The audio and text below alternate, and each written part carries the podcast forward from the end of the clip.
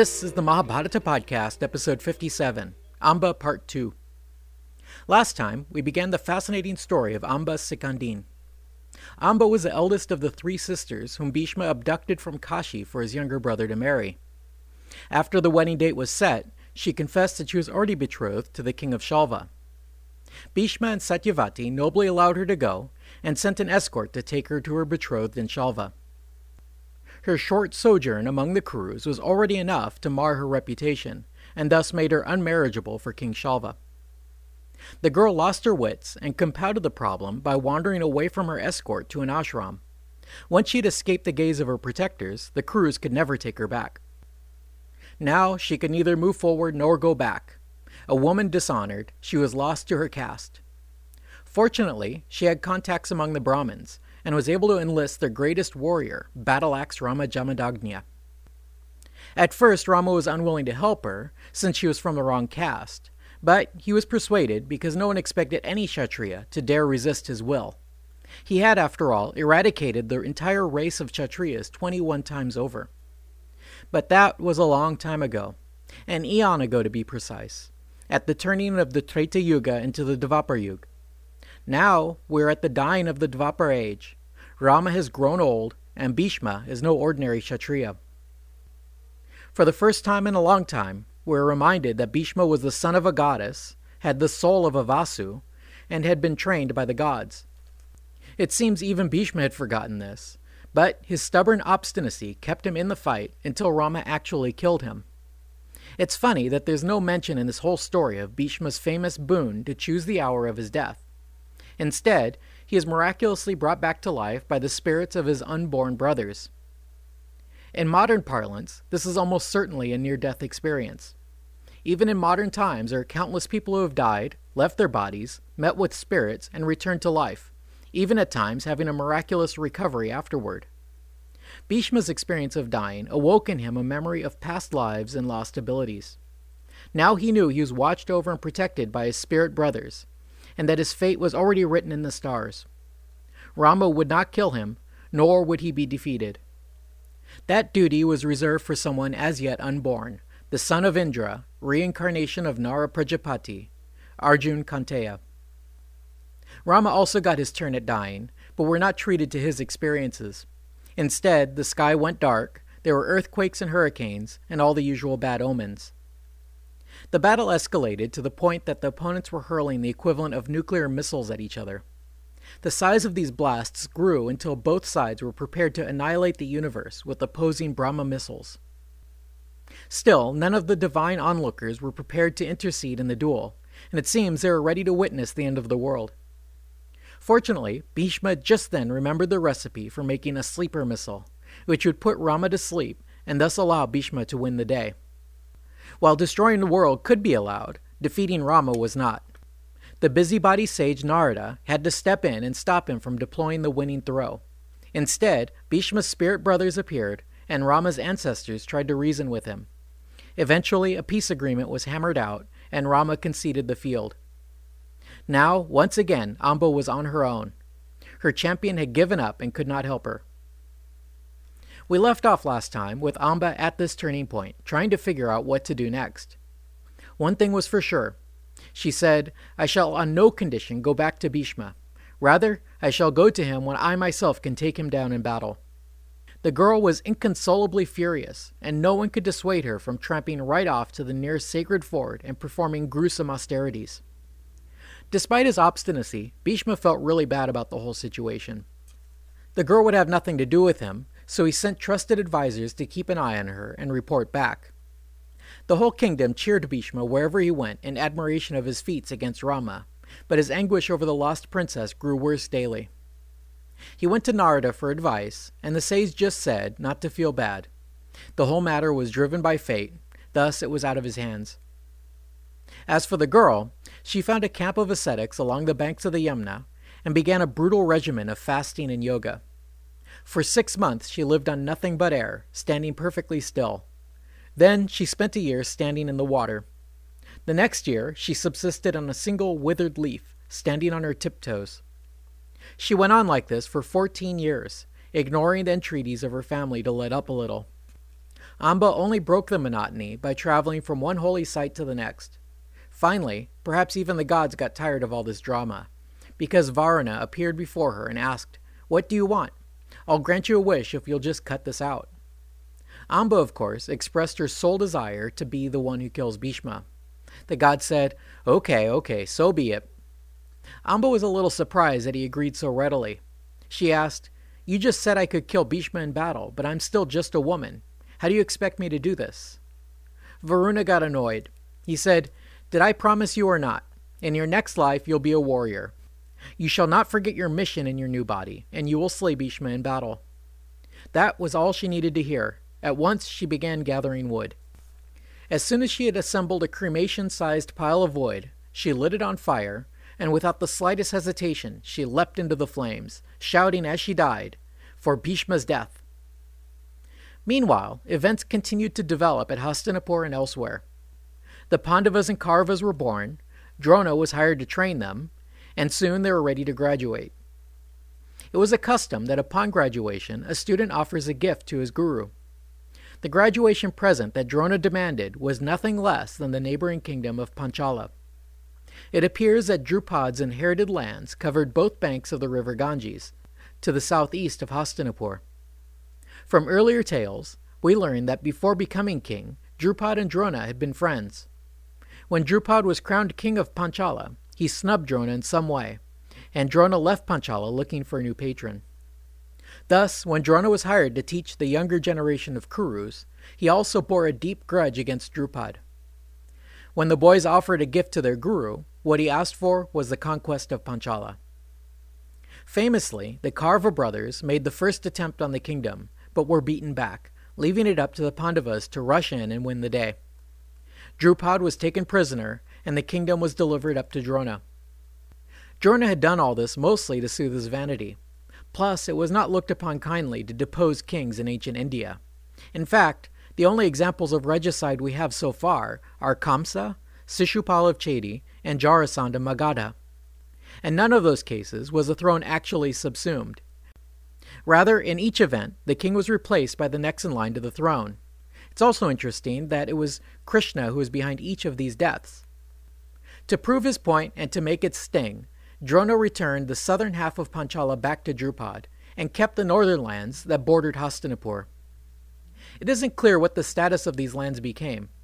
I get the impression that Drona made his son Ashvathaman the effective king of these lands, but we're never told who really controlled northern Panchala. As for Drupad, he had to humbly take what he was given and pretend to be grateful for it. But once the affair was over, he went looking for revenge. His number one problem at that point was that he and his queen were childless. You might recall from the early episodes that Drupad went on a mission to get a supernatural son who was designed to defeat Drona and bring down the Kurus. The result of that mission was the birth, out of a sacrificial fire, of Draupadi and her brother Drishtadyumna. Well, there seems to be more to this story. Because, as Bhishma tells it this time, Drupad first had a child in a more natural manner, named Sikandini.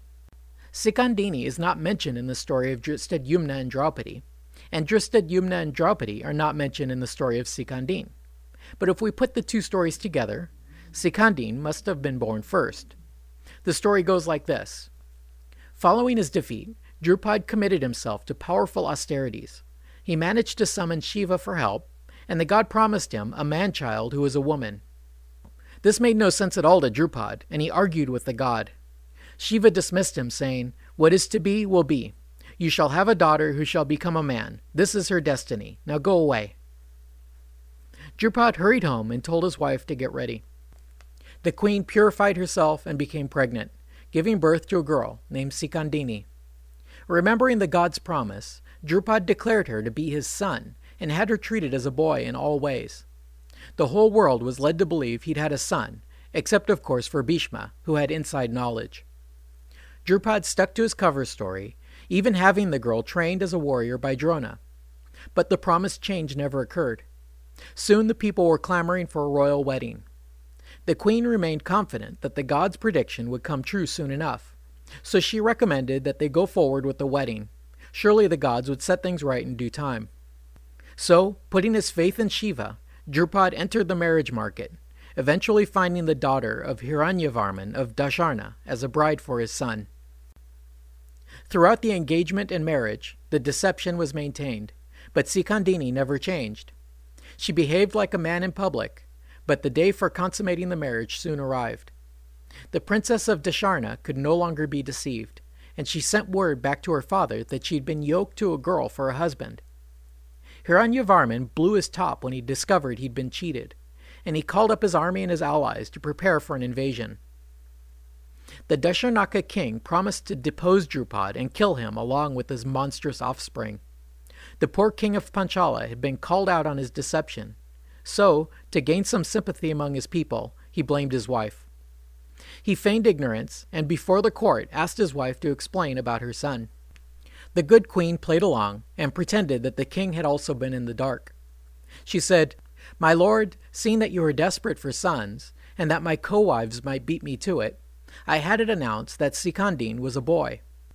The great god has promised that this would soon enough come true, so the charade was maintained. The people of Panchala were shocked to learn of the deception and the impending disaster. They were divided on whether they should even support their king after so many lies and defeats. Drupad hardly felt like asking for their support. Feeling he deserved his fate, he made half hearted attempts to improve the kingdom's defenses and to build up his reluctant army. Soon enough, messages arrived from the Dasharnas that they were on the march. Instead of calling up his army, King Drupad just stayed in his palace, refusing to give orders. Inexorably, his administration went to pieces. Many courtiers stayed home, preparing to flee, while others secretly offered assistance to the enemy.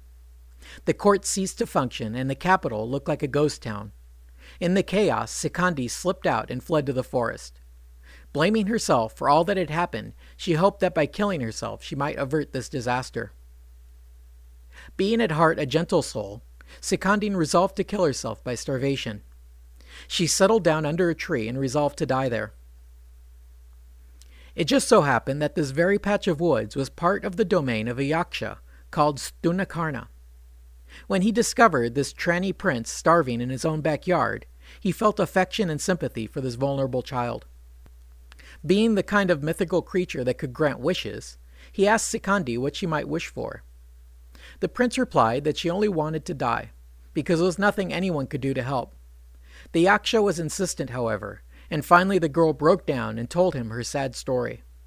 Stuna replied, Well, you are correct in that I cannot permanently solve your problem, but what I can do is loan you my cock for a little while, until your trouble is blown over.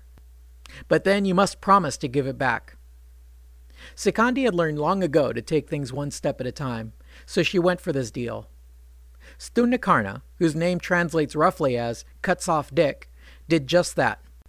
They traded sex organs, and voila, Sikandin was a he. Sikandin happily returned to Panchala and broke the news to his father that she was now a boy. The Dasharnaka army was right at their doorstep at this point, so the king hurriedly sent off a courier to tell them that there had been a mistake. The rumors were all false, and the prince really was a man.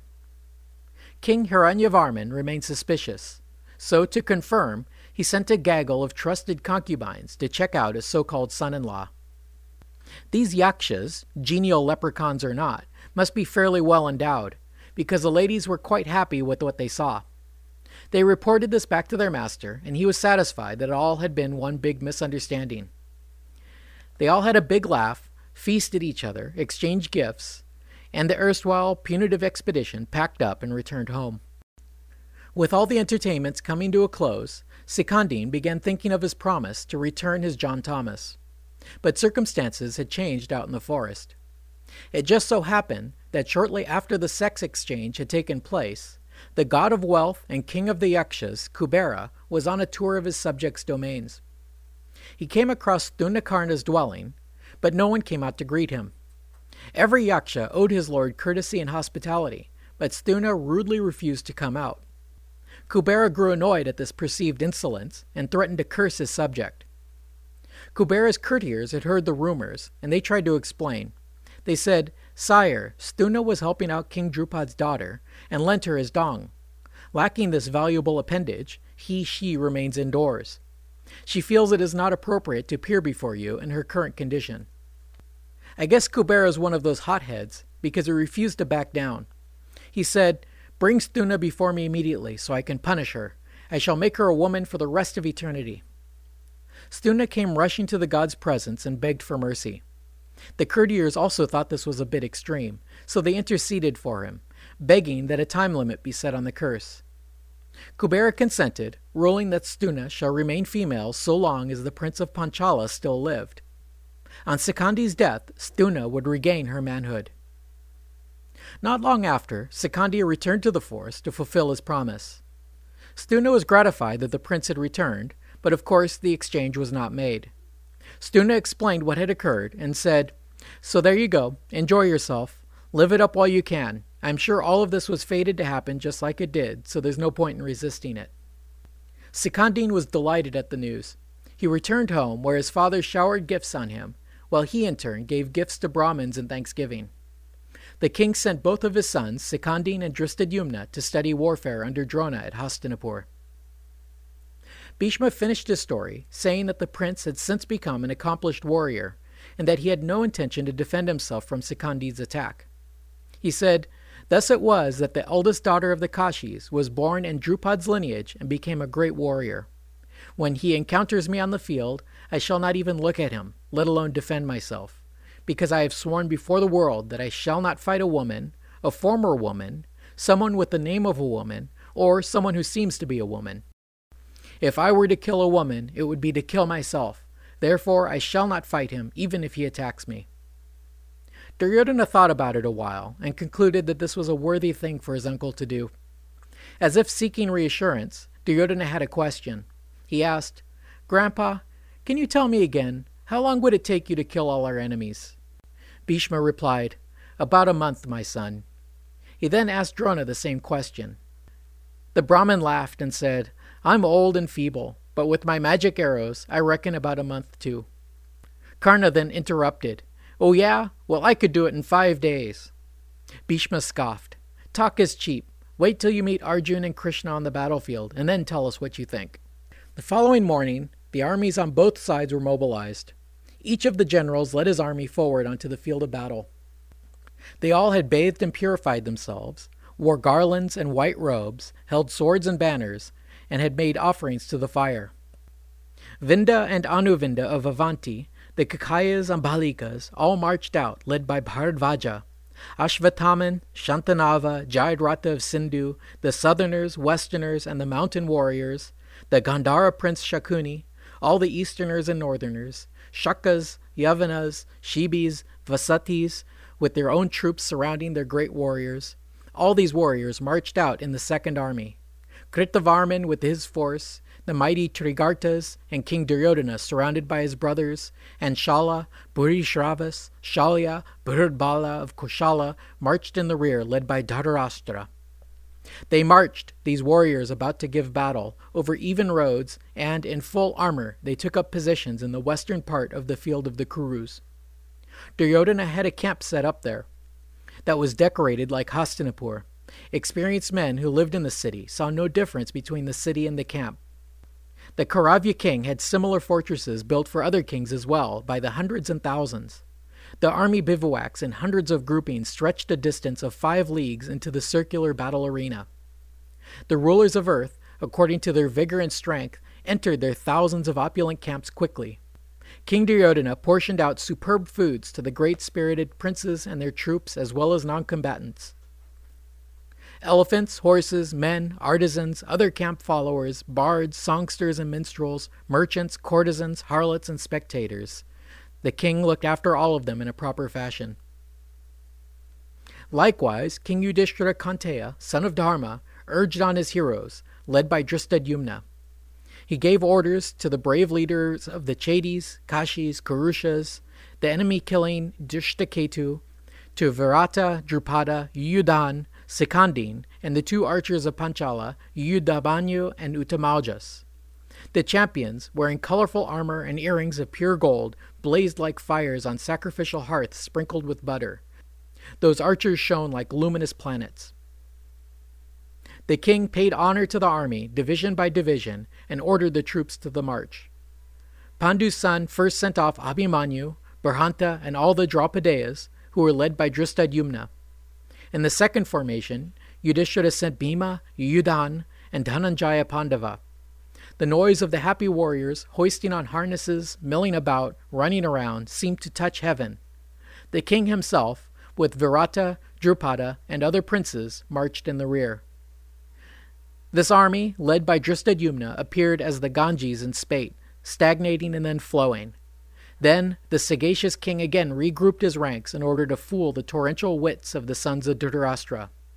The Pandava ordered the Draupadeya archers, Abhimanyu, Nakula, Sahadev, and all the Prabhadrakas, 10,000 horses, 2,000 elephants, 10,000 foot, and 5,000 chariots, and the invincible Bhimasena to the vanguard. In the center, he placed Virata, Jayatsena of Magadha, the two Panchala warriors, Yudhamanyu and Uttamaujas, both heroic and great spirited wielders of clubs and bows, while Vasudev and Arjun also followed in the center. There were berserk men there, clutching their weapons, 20,000 standards commanded by champions. There were 5,000 elephants, all the chariot trains, footmen, and commanders, carrying bows and swords and clubs by the thousands in front, by the thousands in back. The other kings were largely stationed in this sea of troops where Yudhishthira himself was, with thousands of elephants, tens of thousands of horses, thousands of chariots and foot soldiers, relying on which he marched to attack Suyodhana Dhritarashtra. Behind followed hundreds of thousands and myriads of men, marching and shouting in thousands of formations. And in their thousands and tens of thousands, the happy warriors sounded their thousands of drums and their tens of thousands of conches. This ends the Udyoga Parva, the book of the effort. It also brings to an end my reliance on the Van Buitenen translation. I still have Ganguly, and I've got a translation of the battle books on its way from the Clay Sanskrit Library. Thanks to Kalpesh, who suggested it on my blog. Next time, we'll get started on the Bhishma Parvan, the first of the battle books. But don't expect the war to start that quickly. It may be the morning of the big day, but we've still got the Bhagavad Gita, the Song of the Lord, to cover. Thanks for listening.